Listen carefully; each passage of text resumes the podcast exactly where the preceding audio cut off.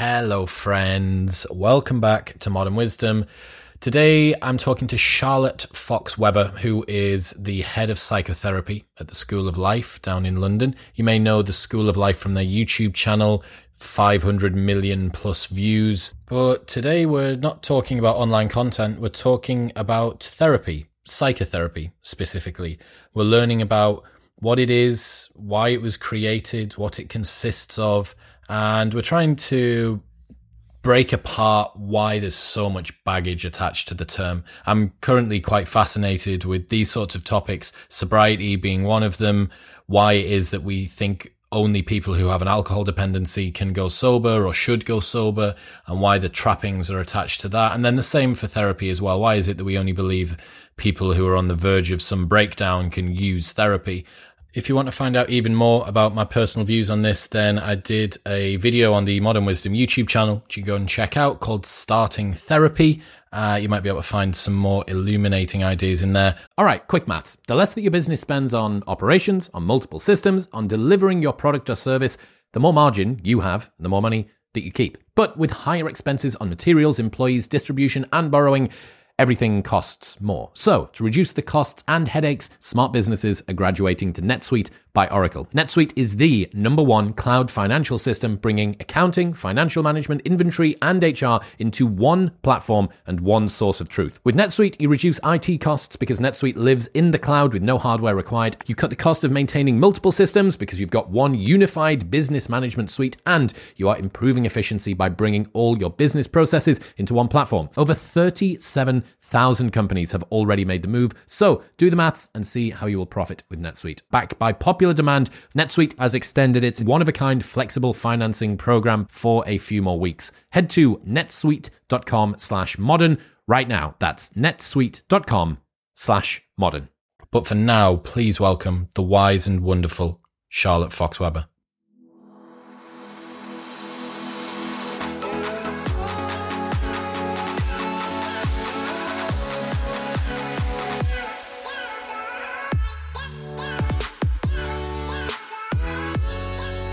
I'm joined by Charlotte Fox Weber, head of psychotherapy at the School of Life. Charlotte, welcome to Modern Wisdom. Hello, great to be here.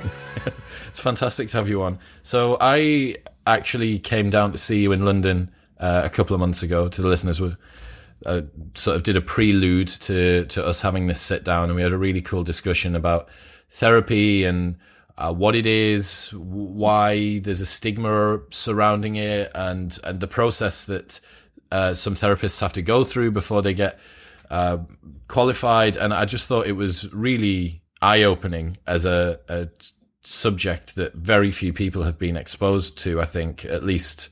Uh, without all of the trappings of stigma and uh, kind of rumor and mythology that surrounds stuff like therapy. Um, so I thought this this would be a really valuable podcast for for people to listen to. And obviously, you got you got great accent, so Thank you. Um, so just about anything. I know. So first off, tell us what what therapy is. How how do you define therapy? Good question. Um, therapy is a particular kind of conversation between two people. It can be between more than two people as well, but for one-on-one therapy, it's it's a particular conversation in a safe, confidential space, and it's really about providing a safe space where you can have this unusual encounter with another person and confront aspects of yourself and get insights about yourself and get feedback and have a deeper understanding of whatever issues you're you're bringing up. What's unique about that versus me just having a good conversation with someone who is knowledgeable about how the human mind works? I think the asymmetry is a big part of what makes therapy a different setup than anything else. It's very much about the client. And therapists at the School of Life, particularly, work very relationally, so they will bring themselves into it, but it's still only ever going to be in your best interest. It's not, okay, enough about you, now let's talk about me. It, it's not a quid pro quo and I, I think it's that lopsidedness that makes it unusual and highly effective. Yeah, we, we were talking uh, previously when I was spending time with you about the fact that a lot of conversations are kind of like a game of tennis, right? It's like you finish, now it's my turn, now I'll do my thing, and then mm. and then I finish, and then it's your turn again. Yeah. Um, whereas, your joke. Yeah, mm. and, and, you know all of the trappings and trimmings that come along with that. Uh, to the people who are listening who haven't seen it already, um, I did a starting therapy video, which will be linked in the show notes below.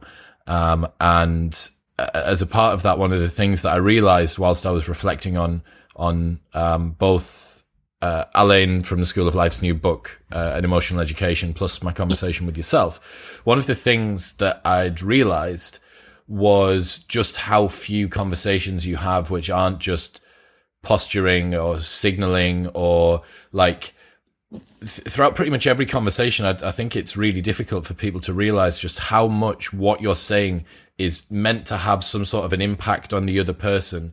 Like sure. uh, what does me saying this thing say about me? What does it say to them? What's their response? Oh they laughed, they didn't laugh, or they smiled, they didn't smile, that they did this, they this, and it fully takes you out of your yourself, right? It's not about. It's performative. Yes. A lot of the times. Um, and one of the things that I, I love about therapy is that it's a laboratory for testing out new ways of relating. So if you have issues with confrontation, with rejection, with fumbling, saying things you feel awkward about, nervous about. You can test it all out in a really safe space. And there are no repercussions because there's a kind of guarantee that that discomfort can be tolerated, that awkwardness can be tolerated. One of the things I I also am fond of is that you don't have to have the usual social etiquette. I don't know if you ever ask your therapist how he or she is, but you certainly don't have to. You can you can start right in. You can begin by describing a twig you found on the street. You can describe an egregious encounter you had with a colleague. You can just say what comes to mind and that's an incredible privilege to not have to go through the platitudes of normal chit chat. Totally right. It's um it, it, it is a very unique unique uh, opportunity for people to mm. to um speak in that sort of a way and not have to fulfill that daily the, the daily sort of normalcy, I suppose. Um, so can you give us a little bit of a, a, background, the foundations of, of therapy and also the particular type of, of therapy that you specialize in at the School of Life?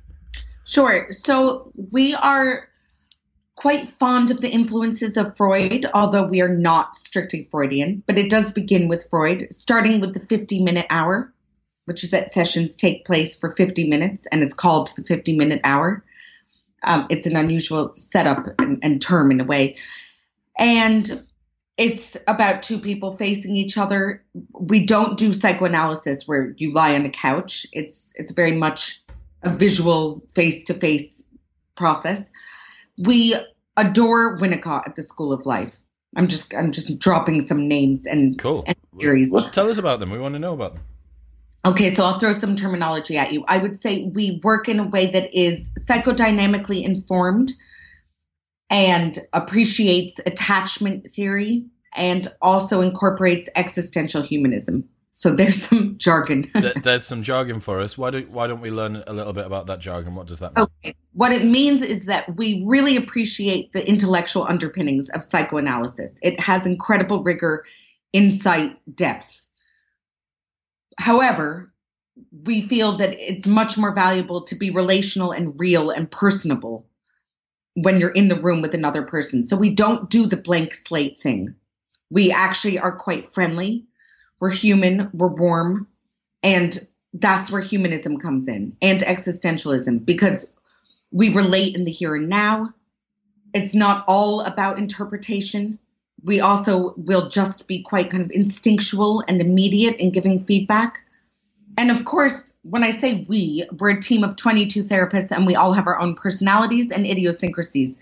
So I, I can't guarantee that we're all going to be clones of each other, and nor would you necessarily want that. It'll be somewhat bespoke, person to person. But we're quite united in having a shared ethos. And I think that that sets us apart from going to other services where you don't really know what what it is that you're getting. And we're incredibly fond of Alain de Botton's philosophy, and and he's often chatting with us, and vice versa. So there's a kind of joined up thinking. that I think also goes outside of psychotherapy. So we love psychotherapy, we love all of the theories, but we also love other aspects of culture and aren't afraid to bring that into the work. Mm. How would you define Alain's approach to psychotherapy and, and uh, I guess emotional well-being uh, on a broader scale? So he is very fond of romantic realism. It's his concept. Um, he takes quite a kind of healthy, pessimistic approach to human nature. And I feel like you already know this part and probably relate to it. Tell me your thoughts. hey, I think that a, a, healthy relationship to realistic pessimism is uh, is is yeah yeah it's it's a very good way to describe it. Yeah, we don't like to be overly upbeat and kind of jolly people along because we don't think that helps. And being relentlessly positive can actually be quite oppressive and depressing. So we prefer to be kind of cynical and then there's a bit of encouragement and hopefulness that comes through. And I think I think that philosophy definitely comes through in our approach to therapy. We we're not deterministic. We think that people can recover. We have quite a quite a kind of encouraging outlook when it comes to trauma. We prefer things like post traumatic growth rather than post traumatic stress. Of course, there is post traumatic stress, but we love the idea that people can overcome unbelievable difficulty and adversity. So there is a kind of hopefulness despite all of the pessimism. And if we can manage expectations, Alain is very big about expectations, not to idealize, to be aware of some of the trappings of of fantasy. One of the things that I often think when I read a lot of Alain's work is he's incredibly um, very transparent, very accepting of human failings, mm. very compassionate toward the things that all of us do. And I, I think that it's an incredibly unique approach. I wonder how many people haven't heard a voice like that before. And, and I guess the role of a therapist is to kind of be that voice that no one else is to, mm. to an extent. Sure. And and actually that's where humanism comes into our work as well. We really like empathy, which is such a kind of obvious statement, but something that can really be missing in a lot of relationships. See in couples, especially where empathy just can go out the window. Um, it's one of those qualities that we're taught about a little bit at school, and then we forget. I don't know if you were ever taught about empathy growing up? No, I'm from Teesside, so we, uh, we we weren't we weren't taught much about that. Well, I was taught about it only indirectly. When I think about it, it was it was through books. It was books like Catcher in the Rye, where Holden Caulfield has a great deal of empathy and thinks about the ducks and what they'll do during the winter. And I, you learn about it through characters, not necessarily directly. Um, but it's a quality that, again, I think should inform therapy a great deal. And that doesn't mean empathy without challenge, but but really understanding someone else's struggle.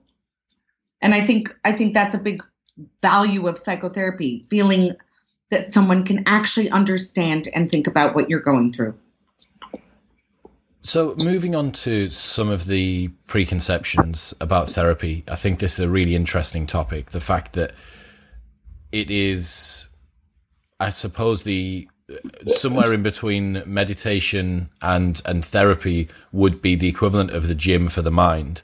And as Sam Harris puts it, he says that there are no norms surrounding mental training in the same way that there are surrounding physical training. Mm-hmm. However, if you were to roll the clock back 100 years, the only person that was doing any serious form of physical training was the guy in the circus with a handlebar mustache and a leopard print oh, singlet. Oh, interesting. and uh, whereas now, you know, you, you, it's almost, you're almost a freak if you don't have some sort of exercise routine. Um, but there's no norms around, or at least I don't think that there is. Still, there's so much woo attached to meditation. There's so much mm. stigma attached to therapy. I, I wondered what your thoughts were on that. My thoughts are uh, that it's a shame that people often only come to therapy when they're in real trouble. Of course, do come to therapy when you're in real trouble, but also come when you're well. So you might go to the gym when you're already in great shape because you want to maintain that and you also might want to refine yourself and do even better and feel even better. And the same goes for therapy that you you can be living a good life, but you might be able to make it even better. And it shouldn't just be for the very distressed people. Again, it should also be for the very distressed people, but it, it shouldn't be exclusive to that. So I think there's a myth that you have to be sick in order to get help thing that I think about when I talk about sobriety. So I'm a big sobriety advocate, despite also being a club promoter. And um, the, the the fact that people are only they only consider themselves to be able to go sober if they have some sort of dependency. Yeah. In the same way as people only go to therapy when they've got something wrong. I love that. And I love that you can be an advocate for sobriety without having to be a recovering addict. Well, it's the same as therapy, right? it, it is, and the, the gym analogy is absolutely perfect. That not only fat people that have some sort of real, real problem go mm. to the mm. gym. It, it yeah. you know, there's more fit people in the gym than there are. If you look at how it skews, it skews towards people that are in shape rather than out of shape. Mm. Yeah, yeah. Um, and I wonder, I wonder what therapy needs to do to to break that? To have a makeover so that it, it just doesn't feel that way, so that healthy people feel encouraged to work on themselves emotionally. Mm. I certainly think one of the one of the issues with doing any kind of internal work slash um, self reflective stuff is that the fruits of your labor are not immediately visible to all around you, which inherently has like a marketing branding implication. You know, you it. Yeah, I can't do. So I've meditated consistently for the last three years, but there's no like mental six pack that I'm rocking. I know, I know. I mean, I that's the thing. It's very subtle how shifts take place in therapy as well. So someone might say, actually, I'm realizing that I'm a lot more comfortable with myself. I mean, of course, I'll keep confidentiality, and I'm I'm I'm making sure everything I say here is anonymous. Uh, but I, I've had clients describe certain social encounters where they now feel more at ease in their own skin. You see a colleague who used to kind of trigger you and make you doubt yourself, and suddenly you feel more robust. You have a bit more ego strength. It's subtle, invisible shifts like that where it's quite transformative and hugely powerful in your sense of self, but it's so internal. The world isn't going to see that, oh my God, you look amazing when you go to the gym, people might say, You're in such great shape. What have, have you been working out? No one's going to say, Have you been in therapy? Because you seem a lot more secure. They should. we should start saying things like that. That would be nice. I, I, I totally get what you mean as well. The fact that there isn't this this outward display of the way that you look and as well when these changes are subtle when they are as very fine uh, mm. as you identify, there's no like bench press personal best mm. for for mood. And, yeah. and, and because of that, it's incredibly difficult to work out where the discrete, quantifiable markers of progress have been struck. Mm. There's few few people that are measuring their mood accurately, like mm. it, without all of the biases that were lumbering with us. Sure. But my God, those those changes are quite remarkable. So I I saw a friend the other evening for dinner. I, I went for dinner with a friend and her husband. The husband used to have kind of level one conversations with me. I would ask him how his life was, how's work, how's your family, and we would kind of stay at that surface level. And I referred him for therapy about six months ago, and I really noticed the change. I, I didn't say it to him in that moment because I actually thought that might make him uncomfortable. But we we spoke about things with such depth and candor, and he was so accessible and open, and he allowed himself to be surprised. He it wasn't a kind of scripted conversation. It was really delightful. I could see the difference. I kind of wish I could capture that in some way because it's just what you're talking about but he's opened up and he's opened up to himself. He was clearly more at ease in, in discussing difficulties.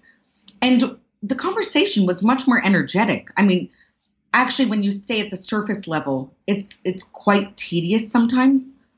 You you bore yourself, you bore the other person, you're just kind of staying in safe territory and and we went so much further into such interesting terrain it's interesting that that people yearn almost all of us yearn for really interesting conversations right mm. like it's the selfish reason why I do this podcast it's also the reason why I think the media medium itself of podcasting is successful because it, people are lacking in that particular sort of nourishment they go mm. to they go to Joe Rogan because he is a really really good conversationalist, and right. they get to listen to someone that they think, "Fuck, I, I want them as a best friend." But mm. you know, to fly the flag for why I think it's a good idea, and the listeners will know what I'm about to say. If you're not having a conversation with someone for between 30 minutes and an hour once per week at least, where your phones aren't in the room and you're fully uh, in the in the moment about whatever it is that you're talking about, trying to really, really delve and deconstruct exactly what it is that you're on about. And this can be anything. This can be sport.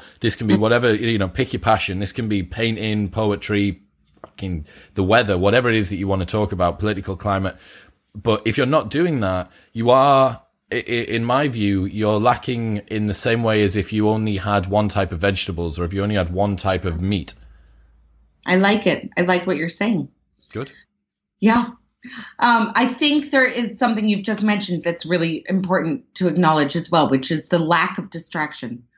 So when you're sitting in a room having therapy, as you say, your phone isn't there. Well, I mean, you should put your phone on silent put it away. You aren't eating.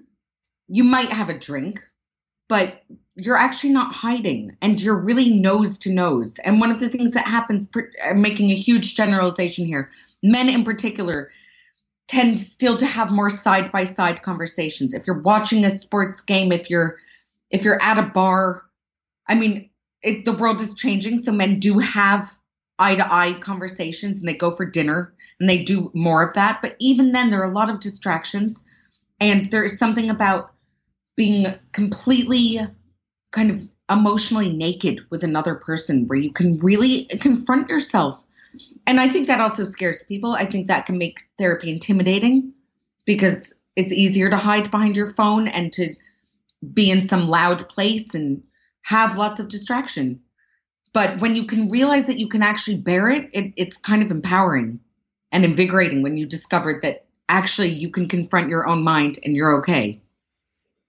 That's the fear, isn't it? The fear that people have is I will distract myself. I will nerf the harsh edges of reality so that I don't need to feel feelings. Like feeling, feeling feelings is hard. Like it really, it really does suck. Um, so we, not feeling them comes at a greater cost. it's a great way to put it. Um, so we've touched on it there about the fact that therapy might be a, um, an intimidating process. So why don't you, why don't you talk us through what, what happens? So I'm a, I'm a client. I'm coming in to sit down. What are we? What are we doing? Am I? You, so you said I'm not lying on the couch staring at the ceiling with my eyes closed. That's what's that? Which one's that? That's psychoanalysis. Okay. And nor are you getting prescription medication, which would be psychiatry. So psychotherapy is. I'm just going to add one more distinction. It's different from counseling. Counseling is usually shorter term, and counselors have fewer years of training. Um, psychotherapists have all had their own psychotherapy. Let's start with that. Again, that comes from Freud, who felt that every psychoanalyst needed to have been analyzed. So, in a way, we are practicing, we're, we're preaching what we have practiced. We're not complete hypocrites. Um, when you see a psychotherapist, you know that person has been on the other side, which I think is a great leveler. And it's very different from other from other medical professions where you do not know that your psychiatrist has taken every medication he's prescribing you. Maybe he has. um, but it's very much kind of person to person. It's it's more it's more egalitarian in that way, um, rather than just patient to expert. Although again, I, you are going to someone where you can trust that they he or she will be seasoned and have some idea what they're doing. So, what happens in your first session? A therapist will ask you questions in the first session. It's information gathering. So, in the assessment, there will be a kind of exploration of your personal history, what brings you to therapy, what your childhood was like. We do look at the past. at the School of Life, but really only for the sake of helping you get where you want to be going. So we don't just take you to the past and leave you there, which I think is one major fear of psychotherapy and, and something that's historically been a great problem. That you will sit there and you will just moan about something that happened when you were 10 years old and then you'll be left in a pool of tears and that's it. What was the point of that? We're not going to do that.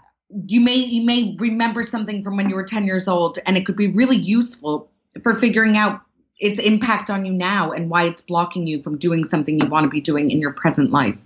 So we're very much focused on where you want to be going. And I think the future comes into the work. Your goals come into the work a great deal. It's not just some kind of misery fest. But it is a space where anything is acceptable. And I think radical acceptance is a is a key property of good therapy that you discover that you can be radically accepted by another human being. You could say obscene things. You could describe some outrageous fantasy you have. We are adamant about distinguishing fantasy from reality. So let's say you want to murder someone. We really understand the difference between wanting to murder someone and going out and doing it. And discovering that you can explore those those dark shadowy parts of your mind is is it's quite exhilarating, I think. And actually quite reassuring because you discover actually I'm I'm not going to go and murder this person. I don't even fully want to murder this person, but I can get in touch with that part of myself and it's okay. Interesting to think about how so few of the conversations that we have are free from that trapping, right? Free from the I have to be careful of what I say because first off, confidentiality is a concern. I'm talking to Johnny, but I know that Johnny knows Rob, and I'm talking bad about Rob. And if if Johnny tells Rob, I'm going to be in shit, so I'd better essentially not even think the things I'm thinking. Um, and one of the things that I realized upon, and I know that I was 20 years too late, but upon reading 1984 last year for the first time, uh, which if, if, if, anyone has a, a read that they need to go through, this one like an, a fairly easy fiction book, highly, highly recommended. Super, super, like worth, absolutely worth all of the accolades it's got. Mm. And, um, one of the things that I realized there was if you are unable to articulate a thought, it is precisely the same as you not having the thought mm. in terms of um, real world usability. Mm. Because if you don't have the words to say the things that are in your head, and they they never first off they never leave your head, but they also stay within your head as this very cloudy, very nebulous, very ephemeral kind of wishy washy sand in your hands type, like trying to hold on to it situation. And mm. I found it incredibly fascinating to reflect on the fact that your ability to articulate the things that are in your head is directly proportional to your ability to feel the things that are in your head. That's so interesting and such a good point. Uh, one of the things that can happen in therapy is that you you dare to narrate your life in a different way. So you might you might discover that actually you have a you have a deep ambition to do something professionally but you haven't really had a space to test it out. You think you might be stupid and clumsy. You don't know that you have any idea what you're talking about. And you need again that safe space where you can you can try something out and see where you go with it. So one of the analogies that i really like is Paul Klee the bauhaus artist talked about taking a line for a walk and that was how he came up with a lot of his drawings. And I think conversationally, you can do the equivalent in psychotherapy where you take a line for a walk. You don't have to know where you will end up, but you may discover something really exciting about yourself. And it's sort of telling the story of who you are. So, back to your point about 1984, and if you don't have the words, then then you don't really have the thought. If you've never been able to have certain conversations about yourself, if you've never really been able to tell the story of who you are, then then it's going to be nebulous and, and possibly out of reach and not as available to you. So therapy can make ideas more available to you. And people can feel incredibly motivated, crystallized energized, a, a lot can become possible. And and that can take shape in realizing what you want in a relationship, realizing what you want in a career, out of life. There's very few conversations I think that people have where they are completely able to say whatever it is that they want. And it, it, kind of brings in all of the different elements of what we've spoken about. So talking mm-hmm. about the confidentiality concern, the signaling concern, the reputational concern. Yeah. Um, you know, what does, even less than that, just the, the embarrassment of having to utter particular words to someone. Mm. Getting over that itself is a real challenge. Sure. And also, is it okay for me to be on such poor form with this person? Well, when you're with a therapist, you can be on whatever form you want to be in. And and if you feel self-conscious and you think I'm just being so miserable, is this horrible to be around? You can say it. Again, I, my biggest advice is to speak up with radical honesty. So say if you're feeling a certain way. Say if you're bothered by your therapist. Say if you're deeply moved by something your therapist has said, but speak up. Do not hold back. I, it always kind of makes me sad when people say, "Oh, I really felt misunderstood by my therapist, but I didn't say anything." I say something. People are so they're so um, used to being polite to to, to not hurting someone else's feelings. So, uh, for the listeners who don't know, I'm currently undergoing some sessions myself. I, I found it fascinating the discussion about why we should have uh, therapy, and uh, I've it's been a, a, really interesting experience so far. But one of the things that's continually identified is um, basically an offering, this really odd offering of the therapist asking does that annoy you or has anything that I've said irritated you? It's like eliciting feedback in such an unusual way. The, the, only people who say, does that annoy you in the past, in my life, has been someone passive aggressively kind wanting you to say yes so that you can spark yeah. off some sort of, or maybe doing it as like a low key put down. Sure. To, to hear that sentence, to hear, does that annoy you or it, it, does that irritate you? When it mm. when it doesn't, especially when it doesn't as well, it's like it, that I needed new programming to to well, work out. Because I I wonder if in your case uh, the therapist was picking up on something for how you come across and if that's useful for you to understand. Did you seem like you were annoyed? I'm not sure. I definitely have resting bitch face, which might not might not help. Um, but good feedback to have. Good to know that that's how you come across. I knew. I've known I've had resting bitch face for a long time. But uh, yeah, no, you are you are right. Um, so you mentioned earlier on about some of the fears that people mm. have when they go in. They're going to be left in this sort of wallowing pit of, of, of bad memories and history and stuff. How, how do you, what, what are the processes that you can go through to kind of keep the momentum going so that people aren't left there? Um, I think, I think it's really about identifying what you want to achieve out of therapy and doing an inventory is very important. Um, I do want to go back. May I go back to something you just said about your therapy experience, if I may? There can be incredible moments of meeting where you feel ecstatically understood by your therapist. And there can also be moments of misattunement and disconnect. And I think those are equally valuable because it's the discovery and acceptance that you cannot be entirely understood at every moment by another human being or even by yourself. And that has to be tolerated. So sometimes we go around assuming that everyone understands our intention and that we understand what someone else thinks. So you think that colleague snubbed me. She must hate me. And actually, you just have no idea what's going on for her. So if your therapist is saying, Did that irritate you? and it genuinely didn't, I think that's really interesting for considering that that sometimes we need to unpack things and and we don't immediately understand and and that's okay but it explains a lot it, it explains why things can be complicated and go wrong interpersonally why we why we feel offended, why we may offend inadvertently, all of those things. The social situation is incredibly messy. Mm. And, you know, it although we all have to sort of operate within that world, the the world of other people, it does it does amaze me sometimes that fewer problems occur because there's so many different interplaying um, pulls on our desires and our fears and our sadness and our vengefulness and bitterness and resentment and you know all of those different things that occur and when you've got let's say you work in an office that's got 100 people there like, mm.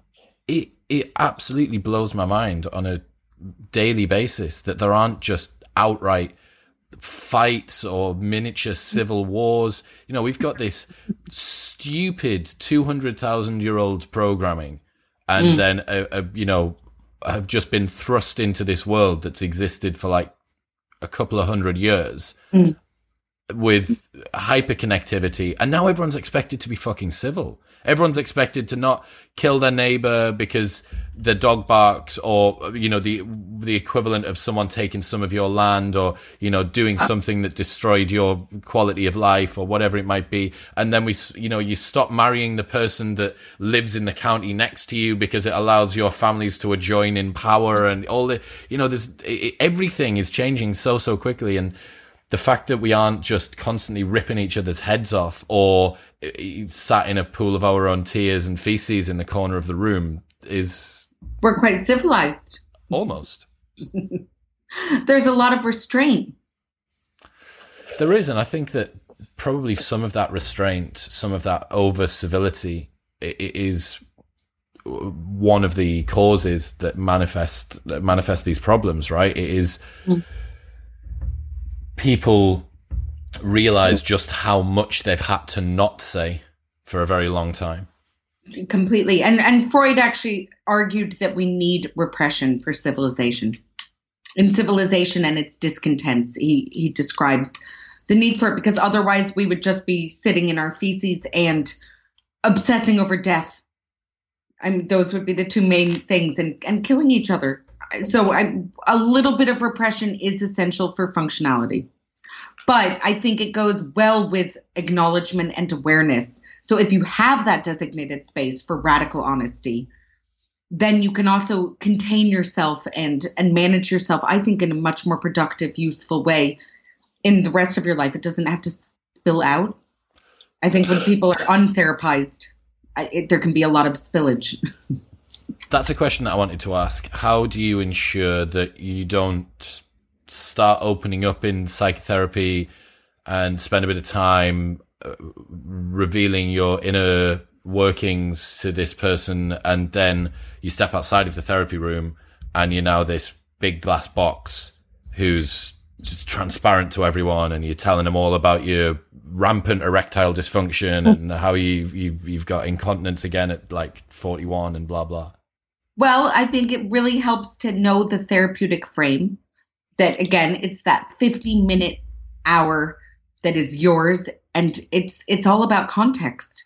It is a safe space. That doesn't mean that you leave and everything in the world is a safe space. And I think knowing the line of demarcation is incredibly important. And again, I actually think it can it can contain and and manage kind of self-regulation in a very helpful way so, yes, you might feel a bit vulnerable if you've had a particularly intense, grueling session. Be aware of that and maybe go for a walk after because you may have unpacked a lot and it's a lot to then go back into the real world and have to kind of have chit chat with people and get on with things. Sometimes clients schedule sessions at certain times of day for that reason, actually. They prefer to do it after work rather than before work.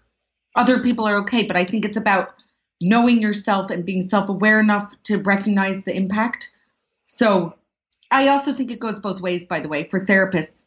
I know for me, when I've had a lot of sessions, I, I need to go for a walk. I, I don't want to immediately start chit chatting with people or, or rush home. I need to have that space to process and let things kind of percolate. So I, it does go both ways. I'm revealing the other side of things. Um, but I think I think that containment is a big thing. So it, it doesn't mean that you're just going to be a complete mess if you go to therapy and freak out to everyone you know. I think that's, a, that, that's a fear that people have, right? They they think that it is going to turn them into some overly emotional puddle that, mm. that can kind of just be swept around on the floor. Um, I'm going to be doing a podcast next year with one of my buddies, Andrew, and he has some criticisms. He has some unique criticisms about how he sees. I think he would probably call it the weakening of men, uh, mm. is how he would refer to it. Um, mm. and me and him stand on opposite sides with this particular debate civilly, uh, I'll um, have to say. Um, but yeah, he, he, one of his concerns is that there's this, um, there's typical masculine traits where men should be not acknowledging their vulnerabilities, not acknowledging their weaknesses, because this is this is um, not the way that a man should be. It's not the role that he's supposed to have within society for himself, for other people, etc. And that's a fear, you know, whether it's low key or, or, or explicitly stated. I certainly think that you know emotional vulnerability is something which is not wildly praised in modern society, especially specifically for men. Um, so yeah, that I, I can appreciate. I imagine that that's a fear that you come up against. Absolutely, um, and I think therapy can make life richer. It doesn't always make it simpler. That is true. So I don't want to be overly defensive about it because it can make things more exposed. I, I had one client who said it was it was like wearing glasses for the first time he described how when he finally got glasses, he, he saw how dirty the world was. There's actually grime and filth everywhere that he'd never been aware of because he'd seen things in a blurry way. And therapy did the same thing. He could suddenly see that there was a lot of filth and it was hard for him. But the difficulty of seeing that filth was still worthwhile in his case anyway, uh, because it, because it added richness and texture and yes, complexity. But he was seeing things in a sharper way. So I, I guess it's always about measuring what it is that you want. I, I also think that therapy can be very bolstering because you discover that vulnerability can actually be a strength. You discover that it can be a part of you, but it doesn't have to own you. So back to that fear that you're going to just be an emotional puddle. I think discovering that you can talk about unbelievable hardship and then you can go out into the world and you can handle it is is quite something. It's the way that people make their progress in the gym, right? It's progressive overload is king in all areas. You gradually yeah. expand that domain of competence over mm. time mm. and you increasingly bear a heavier and heavier load. Um, and I, you know, from my particular perspective, I have to agree. I think one of the most endearing things that any person can do is to be vulnerable. Mm like your friends, I think it's in an emotional education, the book, uh, when someone tells you something which could be socially catastrophic in the wrong hands, but gives mm-hmm. you the faith that it is yours and, and puts their trust in you and also opens up and says, look, this is truly, honestly, openly me. You yeah. know, there's few things that are as endearing as that. Sure. Sure. It's, it's incredible when someone opens up to you and it, it feels like a privilege. Do you find it difficult, and do many therapists find it difficult to not become emotionally invested in their clients? Um, I don't think we have to not be invested. I think we can care about our clients. In fact, I think conspicuously caring can go a long way. Sometimes I, I agree with Ferenczi, who was who was an acolyte of Freud's, although he then acted out and was very badly behaved. So he made a lot of mistakes. But one of the things he said was it's the love of the physician that heals. I think that allowing for affection and care and concern is very important. And I actually think if you go to a therapist and you don't feel any rapport and you feel like that therapist doesn't care one bit about you, that's a huge problem. And at least something that should be explored. Again, maybe it's your insecurity, maybe maybe it's something about the therapist not conveying the concern, but test it, work it out. How about from your perspective as a therapist? Is it challenging to not take your work home with you? You you you find someone that you like, a client that is particularly likable, or or you have a you know the equivalent, the therapist equivalent of a soft spot for. Is mm. it difficult to not you know they tell you this really harrowing harrowing story or the you know incredibly whatever it might be like h- how do you not let that bleed between the different sessions I think we're allowed to care. And yes, there can be compassion fatigue and we need support. For that reason, we have supervision. Every therapist has supervision, which is a safe space where you discuss your caseload. Um, we are also very close as a team at the School of Life. So having conversations, I, we're, we're always incredibly discreet and, and we keep confidentiality completely. But I, I think having conversations with other professionals where you're kind of all in it together can be very supportive. And self care matters hugely in this profession. Uh, to answer your question, sometimes things do stay with you. I don't see that necessarily as being deeply problematic. I would rather be affected by my work than indifferent. It's a big sacrifice to make, I suppose, in, in some regards. Yes, and it's also such a privilege uh, to get to have interesting conversations and and understand the inner workings of someone else's mind. It, it's incredible. Yeah, it is. It is. Uh, so uh, one thing that I've been considering throughout the the conversation, we've highlighted the difference between psychotherapy and psychoanalysis and psychiatry and counseling. Mm. Where would coaching of some kind? Where's the line drawn with with with someone who gives advice? Um, coaching is much more directive, and it can mean many things. So I don't want to overly elaborate um, when this is not my area of expertise, except that it doesn't necessarily unpack and and look at the source of all difficulties as much. But again, I can imagine coaches arguing there can be lots of debates about the difference between coaching and therapy. Um, I can really only speak for therapy. I don't want to offend. We've offended lots of people already today. That's fine. They, people get offended at everything. Um, yeah, the, the, the coaching thing for me, one of the one of the interesting lines that I'd seen that's been drawn is during sessions of therapy, there isn't that you write that that directiveness, that um, advisory. Here is a strategy that I think takes into account the inputs and is a potential new output for you. Mm. Like that, that doesn't appear to really have a, a place in psychotherapy. It's more about working through the things you have to mm. then allow whatever movement that you go forward with to be less, to be more unencumbered, I suppose. Yeah. Yeah. I think that's really well said. Where did you get that idea? I, I, I don't. I've got this really cool friend at the School of Life, and she's she's. We went for this conversation a couple of months ago. So, um, but yeah. So, have you got any? We're coming towards the end now. Have you got any um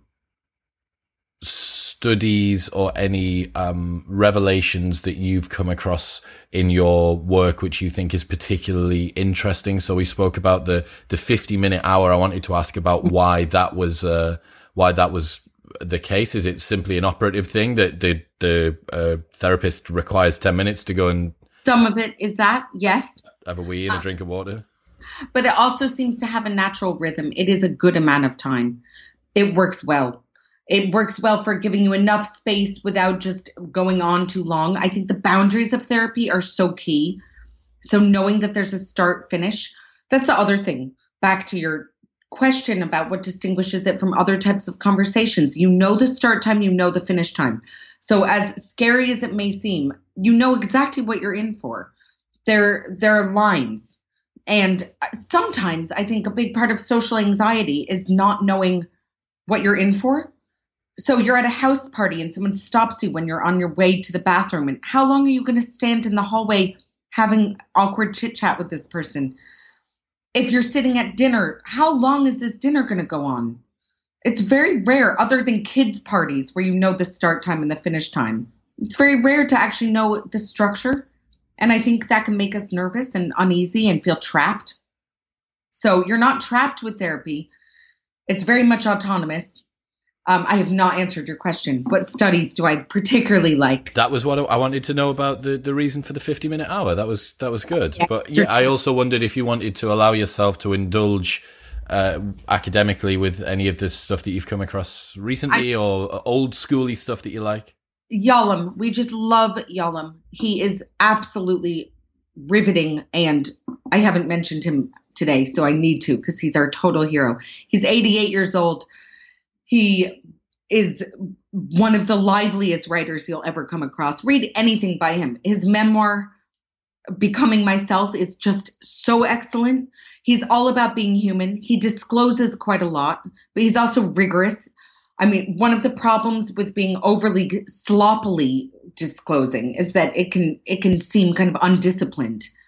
So you want a therapist who's human but who's also really seasoned, who knows his or her stuff, who isn't just sitting there having some kind of meandering chit chat. Um, if if anyone is curious and wants to understand the mind of a brilliant psychotherapist, read read Yalom. How do you spell it? Y A L O M. Um, and his his writing is playful as well. It's enjoyable. There's a great problem in a lot of psychotherapy literature, which is that it's very turgid and hard to read. And it can remain in its own echo chamber for that reason. It's not totally public facing. Yalom Yalom opens it up and makes it accessible. He also fictionalizes, so he tells stories, and and I think that's really transformed the field of psychotherapy because because people can read about it who aren't just inside the profession. What do you think is happening with this turgidity within the, the field of psychotherapy? Is it a a hardness in response to trying to be more to appear more scientific? Uh, very possibly. I think it's also an insecurity. I, I mean, by deliberately obfuscating, you can feel superior and expertly. You do see it in different industries. You see it with doctors. I I mean, not all doctors, of course. I think great doctors break things down and make them make situations explainable so that you're not just in the dark. But it can be a way of marking superiority to throw terms at you that you can't possibly understand, and then and then it's intimidating. So I, I think sometimes psychotherapists are guilty of that by just speaking about I, and I threw some terms at you. I'm I probably sound like a hypocrite because I said existential humanism and but if, we want the terms. Saying, we want to learn those things. If you start saying I work phenomenologically vis-a-vis hermeneutics, I, you know, then you can end up just thinking, okay, I better not argue because she knows what she's talking about because I didn't understand any of that. Um, and it should be accessible. There again, that's where Alain is is brilliant because he's unafraid to simplify. But that doesn't mean it isn't packed with intelligence and wisdom. But it, it takes a certain type of courage to say things in a clear way. We were discussing this last night, myself and Chris Sparks, one of my buddies, and um, we were talking about the fact I, I, think I'm particularly bad on Twitter because mm. um, I'm not like one of these one sentence, two sentence long, beautiful aphorism maxim to go up on your wall, live, laugh, love guys. Like that's not, um, that's not my bag, but give me a thousand words. I can probably like h- half fart a semi competent concept out. Um, but I also think that there is, there is a laziness that's inherent in being that verbose like the fact that you have to take up so much time. It's like, no, no, no, like tell me what is the tip of the spear of exactly what it is that you're talking about. If you can't distill it down, if you can't explain it to a child, then essentially you don't know it, right? Right, right. Um, but don't you think it takes a certain kind of courage to go there, to make things accessible? I think so because it requires you to use the language of the the everyday proletariat, right? Like you got to use the, the, the, the, just normal, normal terminology. There's nothing special about this. You're mm. letting go of all of the trappings and trimmings of the, you know, you've done five years. What did you say it was? It was five years of consistent psychotherapy to become a therapist. Like you have yeah. to receive it. Yeah. Yeah. So you got to do that. Then you've done all your qualifications. You've been to all these seminars. You, you know, all the practice clients, I'm going to guess that you'll have had to have done and all this sort of stuff. And then you start using words like hours of practice clients minimum. How, how many? 450 hours. Quite a lot. Um, mm. and, and you've done all this work and then you got to go like start using words like feeling and mm. it, you, you want to go back to basics. Yeah. You want to, you want to be able to, because you, you are right. There's certain, industries that lend themselves to this academic elitism because it's actually required. You can't talk about uh, the CRP2 gene metastasizing into this cancer because that is what it is, right? The medical profession, particularly, or engineering, rocket science. You don't talk about it in terms of like up and down. It, it's specific terminology, and I wonder how much of it is bizarrely from a group that really shouldn't be doing it. Is a little bit of signaling from yeah, psychotherapists. Really good point. Really interesting angle. Mm. What do I say? What do I say? Um, so we've got Yalom. We've got. If someone was going to read something from Freud, is there anything that's accessible from him? There's plenty that's accessible, actually. Some of his case studies are written like short stories in a really beautiful way. Um, I would say Civilization and its Discontents is just wonderful. I also think he wrote just the most beautiful small essay called On Transience and it was based on a walk he went on with the poet Rilke, where they're arguing about whether or not it's horrendous that time passes. And Rilke is freaking out because he's looking at flowers and beautiful things in nature and he's just lamenting the passage of time. He can't bear that it's all so fleeting. And Freud argues that it's it's this that kind of makes up the essence of life and that gives us meaning and it's ridiculous in a way for Rilke to dispute that. And you can relate to both of them. I probably relate more to Rilke and his kind of mortality fit. Um, but it's such a beautiful, interesting essay for those of us who struggle with time passing. I'm definitely one of them. It's another issue that comes up in therapy. And by the way, I think one of the important things to realize about therapy is that sometimes you just can have someone bear witness to your struggles. It doesn't mean every problem will be solved. So something like the passing of time, mortality, those are horrendous facts of life. And I mean, not entirely horrendous. You can find the beauty in them too. Sometimes you just need someone to bear witness. It doesn't mean that the therapist will make it go away or say that everything is just dandy, but just having someone else acknowledge those struggles is is very reassuring in its way and confirming. So, yes, on transience, excellent essay. Um, I also think anything written by Winnicott is wonderful. We we love him at the School of Life. We think he's like a warm hug. He writes with warmth, compassion, great wisdom. Um, he came up with the concept of good enough, which is which is pretty vital. What's that concept? How would you describe it? The concept is letting go of perfectionism and and embracing good enough and it was particularly revelatory for thinking about motherhood. He was in 1950s Britain as a leading pediatrician and child psychoanalyst, and he he transformed the landscape of maternal expectations by thinking that actually the mother should aim to just be good enough. I mean, we we still need to be reminded of that, um, because before that, believe it or not, mothers were expected to be more than good enough. So it's it's again it's very consistent with the school of life's ethos of managing expectations being a little bit pessimistic and then pleasantly surprised when things are okay. Not not overly demanding perfection. I think that's a good way to go about life. Yeah agreed so, um, if anyone wants to find out any more, where should they head? They want to learn about the School of Life Psychotherapy or any other, like a good psychotherapist near me or whatever. Is there a, a body or something? Yes, I mean, I think you can look at the counseling directory. Uh, the thing is, and I don't want to just advocate. I, of course, I have personally vetted and selected the therapists at the School of Life, so I'm very confident in recommending them. But I'm not saying that absolutely everyone needs to go there and only there to get good therapy. The thing that matters most is the therapeutic relationship. Whomever you go to, assess that therapist, ask questions. Do not just assume that that therapist has to be right for you. If you feel that there is no chance of this therapist understanding you, forget it. And uh, that to me is the the great litmus test for whether or not it's going to stand a chance of being effective. And if you think, God, this therapist may not get everything right, but he or she really seems to get me and has made some quite insightful remarks that are very pertinent to me, then do give it a chance. But it's it's really that felt sense. So you have to also determine whether or not it feels like the right dynamic. I think it's definitely a challenge when you go into that sort of a situation.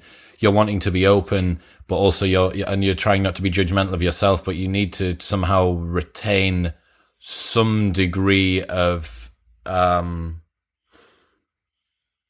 assessment of the, mm. of the person who, who you are, who you're going through therapy with.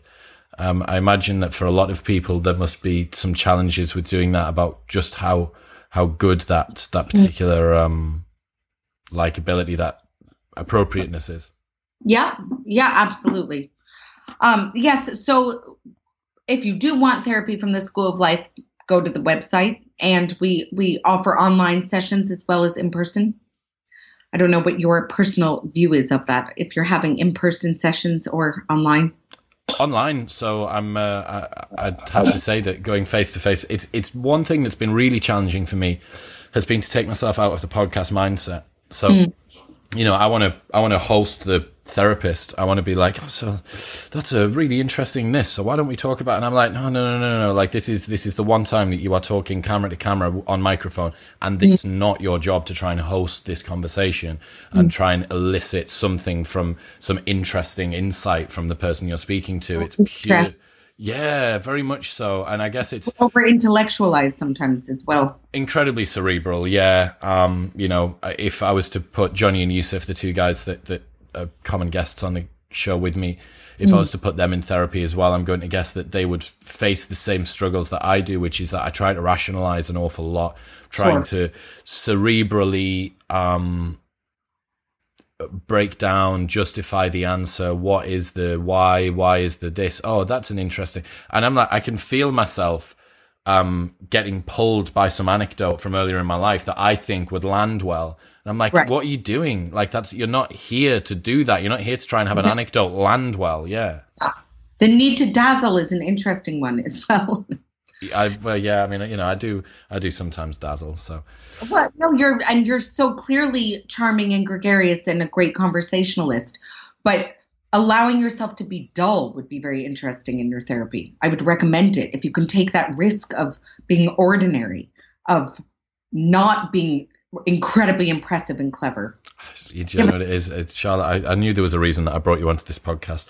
Anyway, look, it has been absolutely awesome. I really hope that we've opened some people's eyes today. I, I genuinely do think that this topic about why people might need therapy, a lot more people than believe it, and why people that aren't just in catastrophic turmoil shouldn't mm. aren't the only people that go there. In the same way as it's not just fit people that go to the gym it shouldn't just be people that are in catastrophe that go and get therapy. It's not just people who have a dependency on alcohol that can use sobriety as a tool to make their lives better um, right. there's this common theme right that's moving through an awful lot of it uh, you don't just need to wear elephant pants to do meditation so yeah, no problem too big or too small for therapy I like it. Look, Charlotte, it's been absolutely awesome. Links to everything. I love talking with you. I know we need, we need to do more. I'll, I'll come down. I'll come down and I'll see you. Um, I've also through a mutual friend, another shout out to Abby, the girl who got me uh, Robert Greene. Uh, Elaine's going to come on um, partway through next year, so she's managed to do an intro with us there, um, which will be really really fun. But mm. yeah, links to everything that we've spoken about, School of Life Psychotherapy, uh, Freud on Transience, Winnicott's work, Yalom's work, plus everything else will be linked in the show notes below. If you've enjoyed the episode, you know what to do. Like, share, and subscribe. Also, comments below. I'll be checking them out or give me your thoughts. If you want to ask me about my experience with therapy, feel free at ChriswillX, wherever you follow me. But for now, Charlotte, it's been awesome. Thank you. Thank you.